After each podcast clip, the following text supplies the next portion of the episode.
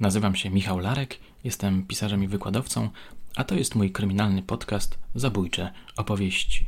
Sezon specjalny wokół martwych ciał. Odcinek pierwszy Przesłuchania Kolanowskiego.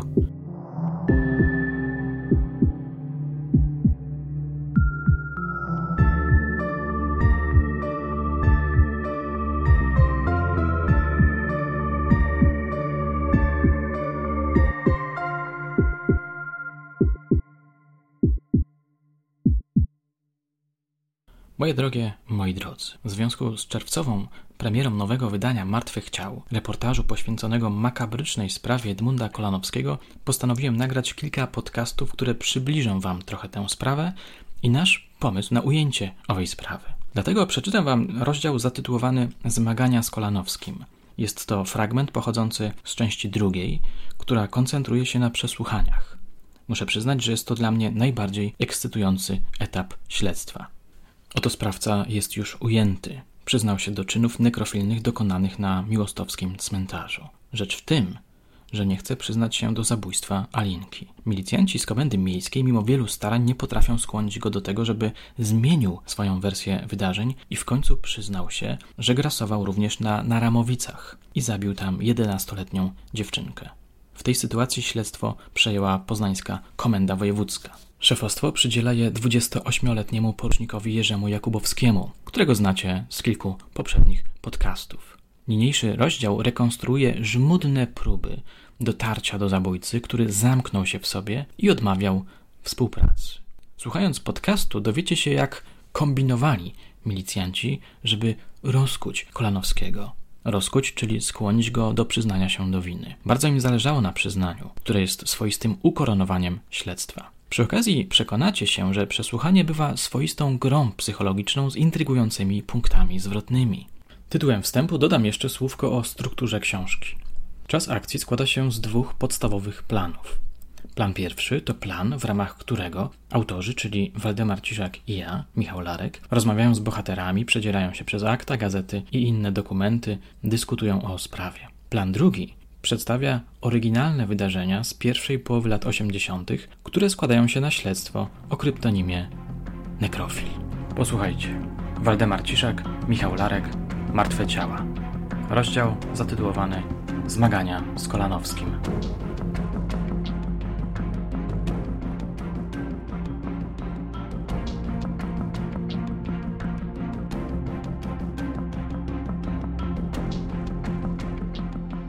Jakubowski. To były ciężkie przesłuchania. Dużo monologów z mojej strony. Wystartowałem na początku lipca 1983 roku, a w połowie miesiąca już zacząłem odczuwać zniechęcenie. Nie było właściwie żadnych efektów. Bałem się, że za chwilę podziękują mi tak jak Zbyszkowi, że mi powiedzą: weź ty się chłopie, zajmij czymś innym. Analizowałem jego zachowanie. Sięgamy ponownie do policjanta wspomnieniowej książki Jerzego Jakubowskiego. Szukałem w nim słabych punktów. Czułem intuicyjnie, że ma na swoim koncie inne przestępstwa. Prawie codziennie spotykałem się z majorem Smolarkiem, któremu referowałem stan sprawy. Major krytycznie oceniał postępy śledztwa, ale nakazywał dalej drążyć skałę. Zwracał uwagę na to, jak zachowywał się Kolanowski, kiedy mówiłem mu o dzieciństwie, o matce. Jakubowski. Czasami do przesłuchań przygotowywałem się w domu. Gdy wszyscy domownicy już sobie pochrapywali, siedziałem w kącie i dumałem. Pamiętam jeden z pomysłów, na który wpadłem w czasie takiej swojej nasiadówki. Narysowałem Kolanowskiemu wagę. Zobacz, mówiłem do niego. To przemawia na Twoją korzyść. A to, widzisz, to przemawia na Twoją niekorzyść. Zobacz, jak szala się przechyla. Wniosek jest prosty. Edmund, musisz się przyznać. A on ciągle swoje. Panie poruczniku, gdybym to zrobił, to bym się przyznał. Jerzy Jakubowski zamyka oczy. Robi to często, kiedy próbuje sobie przypomnieć jakieś detale z przeszłości. Ma rękawy podciągnięte do łokci. Siedzi na krześle odwróconym tyłem do przodu. Właśnie zapytaliśmy o najważniejsze momenty w tej części śledztwa. Jakubowski. Utkwiły mi głęboko w pamięci szczególnie dwa momenty. Pewnego dnia, po południu, Około 17 dzwoni major Smolarek. Przyjeżdżaj natychmiast do komendy, mówi do mnie. W pierwszej chwili pomyślałem, że Kolanowski zrobił sobie krzywdę w areszcie. Byłem skazany na domysły, bo szef mi nic więcej nie powiedział. Dawkował emocje. Moje. Wsiadłem w tramwaj i pojechałem do roboty. Komendę mieliśmy na ulicy Jana Kochanowskiego. Okazało się, że razem z Edkiem siedział facet, którego aresztowano za jakieś sprawy pegowskie, czyli za przestępstwa gospodarcze. To był major wojska polskiego, emeryt. Miał jakiś zajazd, robił drobne przewałki. O co chodziło? Ku naszemu ogromnemu zaskoczeniu, Kolanowski opowiedział współaresztowanemu przebieg zabójstwa dziewczynki z detalami. Opisał nawet, jak wykrawał fragmenty ciała. A major miał córeczkę, z którą chodził na spacery właśnie w okolicach ulicy Jasna Rola, gdzie, jak pamiętacie, została zamordowana Alinka. No i major nie wytrzymał. Po prostu się rozsypał. Nic dziwnego, to był normalny facet, na poziomie. To tyle, że złodziej. Wpadł w panikę i zażądał rozmowy z naczelnikiem. Podobno ciskał się strasznie. Generał Zenon Smolarek pamięta to wydarzenie bardzo dobrze. Pierwszy raz w życiu rozmawiałem przez telefon z aresztowanym. Uśmiecha się. To było tak. Wieczorem wracam do domu. Dzwoni telefon. Panie naczelniku, ktoś mi melduje. Mamy straszny problem. Co się stało? Ja na to. Facet z celi Kolanowskiego wpadł w szał. Płacze, krzyczy. Pada odpowiedź. Chcę rozmawiać z naczelnikiem. Co mam robić? Dajcie go, mówią. Dali. Słyszę roztrzęsiony głos. Siedzi tu ze mną niejaki Kolanowski, panie naczelniku. Choćbyście mnie zabili, nie będę z nim dalej w tej celi siedział. Cholera, on mi zaczął opowiadać o zabójstwie tej dziewczynki. Przenieście mnie stąd. Wysłuchałem i zadzwoniłem od razu do Jurka. Jakubowski. Dostałem polecenie przesłuchania tego majora na protokół. Nie było to łatwe zadanie. Musiałem z faceta wyciągnąć wszystkie szczegóły, które usłyszał od Kolanowskiego, a był przecież całkowicie roztrzęsiony. Zaklinał się, że nie wróci do tej samej celi. No i nie wrócił. Nie zrobiliśmy mu tego. Skończyłem to przesłuchanie i poszedłem do naczelnika. Było bardzo późno, więc sądziłem, że mam już fajrant, ale Smolarek powiedział, że nic z tego. Bierz się za Edmunda teraz, zaordynował. Musiałem ochłonąć. Co wtedy myślałem? Że gość po prostu nie wytrzymał ciśnienia przesłuchania. Odbierałem to na plus dla siebie. Mówię to w tej chwili otwarcie, bez krępacji. Uważałem, że to był efekt mojej pracy, całkiem niezły. To była przecież pierwsza opowieść Edmunda o zabójstwie. To była wiarygodna opowieść, aczkolwiek niepełna. Dlaczego? Bo skupił się tylko na tych najdrastyczniejszych momentach. To widocznie podniecało Kolanowskiego. To mówienie o wycinaniu narządów rodnych. Ten palant zachwycał się w obecności majora, że zdobył świeże ciało. Wziąłem więc Kolanowskiego na rozmowę. To była krótka piłka. Chyba wiesz o co mi chodzi, stary, nie? Mówię do niego. Wiesz, co się stało, czy nie wiesz? Co? On na to. Ten, co z tobą siedział, nie wytrzymał twojego pieprzenia. On to sobie wszystko wymyślił, ja tego nie mówiłem. Jak to nie mówiłeś? No i taka rozmowa była między nami. Wyraźnie był jednak zdenerwowany, rozemocjonowany, a kiedy był pod wpływem silnych emocji, wyglądał tak, jakby mu było bardzo zimno. Dostawał drgawek, trząsł się strasznie. Jest dobrze, pomyślałem sobie. Ale Kolanowski niestety ocknął się po chwili. To jest absolutna bzdura, nic takiego nie mówiłem, oznajmił już uspokojony. Dodał, że możemy doprowadzić do konfrontacji, jeśli chcemy. Nie skorzystaliśmy z tego, choć było to kuszące rozwiązanie. Major tak przeżył wynurzenia Kolanowskiego, że nie chcieliśmy go dodatkowo maltretować. Nadal więc byłem w punkcie wyjścia. Tak opisywał w swojej książce stan rzeczy po przesłuchaniu Jakubowski. Ale nie do końca. Widziałem, że podejrzany jest wyraźnie załamany, że zaczyna się bać, że, że zaczyna kalkulować, czy się już przyznać i jak to przeprowadzić, aby była to dla niego najkorzystniejsza wersja. Musiałem odpocząć. Jakubowski. Drugi ważny moment był związany z matką Kolanowskiego. Prokurator Posady zasugerował kiedyś, żeby zorganizować spotkanie matki z synem, ale ja nie byłem do tego przekonany. Jej wizyta mogła przecież wywrzeć odwrotny skutek. Edmund mógł się jeszcze bardziej zamknąć z powodu silnych emocji. Przemyślałem jednak sprawę i postanowiłem doprowadzić do takiego spotkania. Pojechałem do domu matki Kolanowskiego. Gdzie ona mieszkała? W Poznaniu, gdzieś na Łazarzu, chyba na ulicy Lodowej. To była starsza pani, taka zwyczajna babcinka. Przedstawiłem się, powiedziałem, jaką sprawę prowadzę. Kobieta była zorientowana. Wiedziała, o co jest podejrzany jej syn. Prasa jednak o tym pisała. Rozmawialiśmy długo. Końcu powiedziałem jej, że jedyną szansą na ocalenie życia przez Edmunda jest przyznanie się do zabójstwa.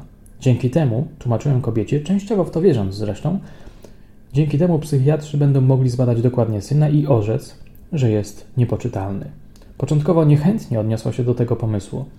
Ja już nigdzie nie wychodzę, mówiła, nie robię nawet sama zakupów. Zaoferowałem jej pomoc. Obiecałem, że przyjadę panią służbowym samochodem, że pomogę zejść. Bardzo mi zależało na jej zgodzie, więc robiłem co mogłem. Aż wreszcie dała się przekonać. To było jakoś w sierpniu 1983 roku. Zajeżdżamy na ulicę Jana Kochanowskiego. Wprowadzam kobiecinę do swojego pokoju. Ona siada. Raz jeszcze proszę ją, żeby skłoniła syna do mówienia prawdy. Zapewniam o swoich dobrych intencjach.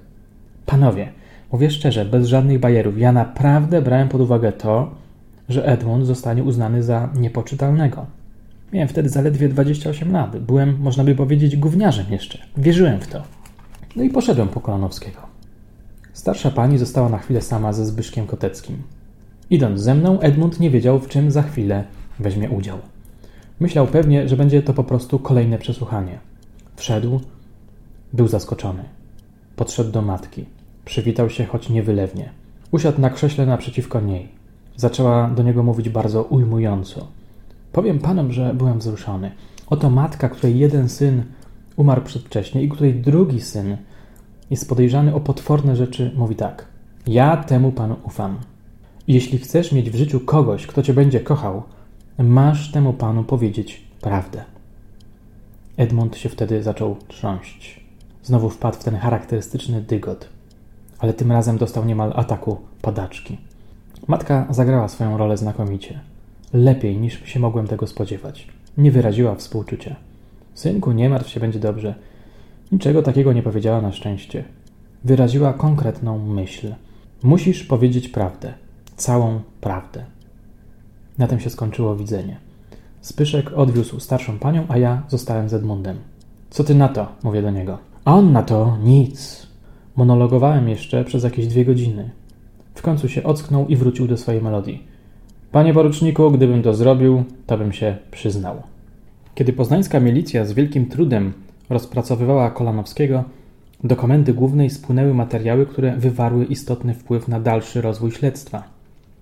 Mowa w nich była o dwóch zdarzeniach.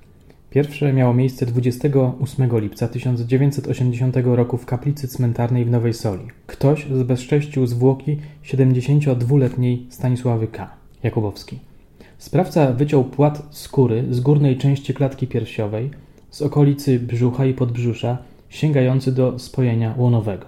Drugie zdarzenie wiąże się z zabójstwem dokonanym w nocy z 16 na 17 marca 1981 roku w Wawrze koło Warszawy. Ofiarą była 21-letnia Hanna S. Jakubowski. Rany zadane ofierze przypominały do złudzenia te, które zadał Edmund. Akta spraw przysłano do Wydziału Dochodzeniowo-Śledczego Województwa Urzędu Spraw Wewnętrznych w Poznaniu. Jakubowski. Zapoznaliśmy się z nimi dokładnie. Nie miałem wątpliwości, to musiał być Kolanowski. Ten sam modus operandi, jak my to mówimy. Wtedy właśnie, na początku września 1983 roku, major Zenon Smolarek wezwał do siebie porucznika. Jerzy Jakubowski usłyszał. Jesteś zmęczony, idź odpocząć. Pytamy o ten dzień generała. No cóż, wspomina, efektów tymczasem nie było. Postanowiłem więc wypędzić Jurka na urlop. Sam zainteresowany mówi nam, że przyjął tę decyzję ze zrozumieniem. Musiałem pójść odpocząć, to poszedłem. Przyznaję, byłem zmęczony, opowiada. Ale nie powiem, wkurzyłem się też trochę. Odebranie sprawy to jednak wotum nieufności. Jurek zrobił swoje, wyczerpał wszystkie możliwości, odsłania kulisy tamtej decyzji pułkownik Mróz. Kto wie, może się sobie nawzajem znudzili z Kolanowskim. Zapytałem kiedyś szefa, dlaczego to zrobił. Uśmiecha się Jakubowski. Uzyskałem lakoniczną odpowiedź. Chciałem coś zmienić.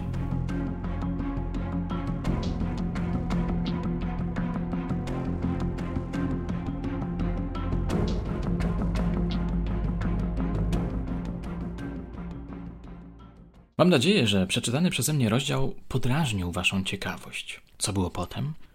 Porucznik Jakubowski poszedł na urlop, tak jak słyszeliśmy. Do akcji wkroczył wtedy kapitan Gajdamowicz, pseudonim kapitan Szrama, legenda poznańskiej milicji. Taktyka, jaką obrał podczas przesłuchania, była zupełnie inna. O wiele bardziej dynamiczna, mówiąc eufemistycznie. Tu ciekawostka. Zazwyczaj mówi się o taktyce dobry glina, zły glina. W tym wypadku zastosowano bardziej rozbudowaną taktykę. Można by ją nazwać tak: dobry glina, zły glina, bardzo zły glina. Kapitan Gajdamowicz był bardzo złym gliną. Jak bardzo dowiecie się z lektury książki. Tymczasem żegnam się już z Wami. Do usłyszenia niebawem.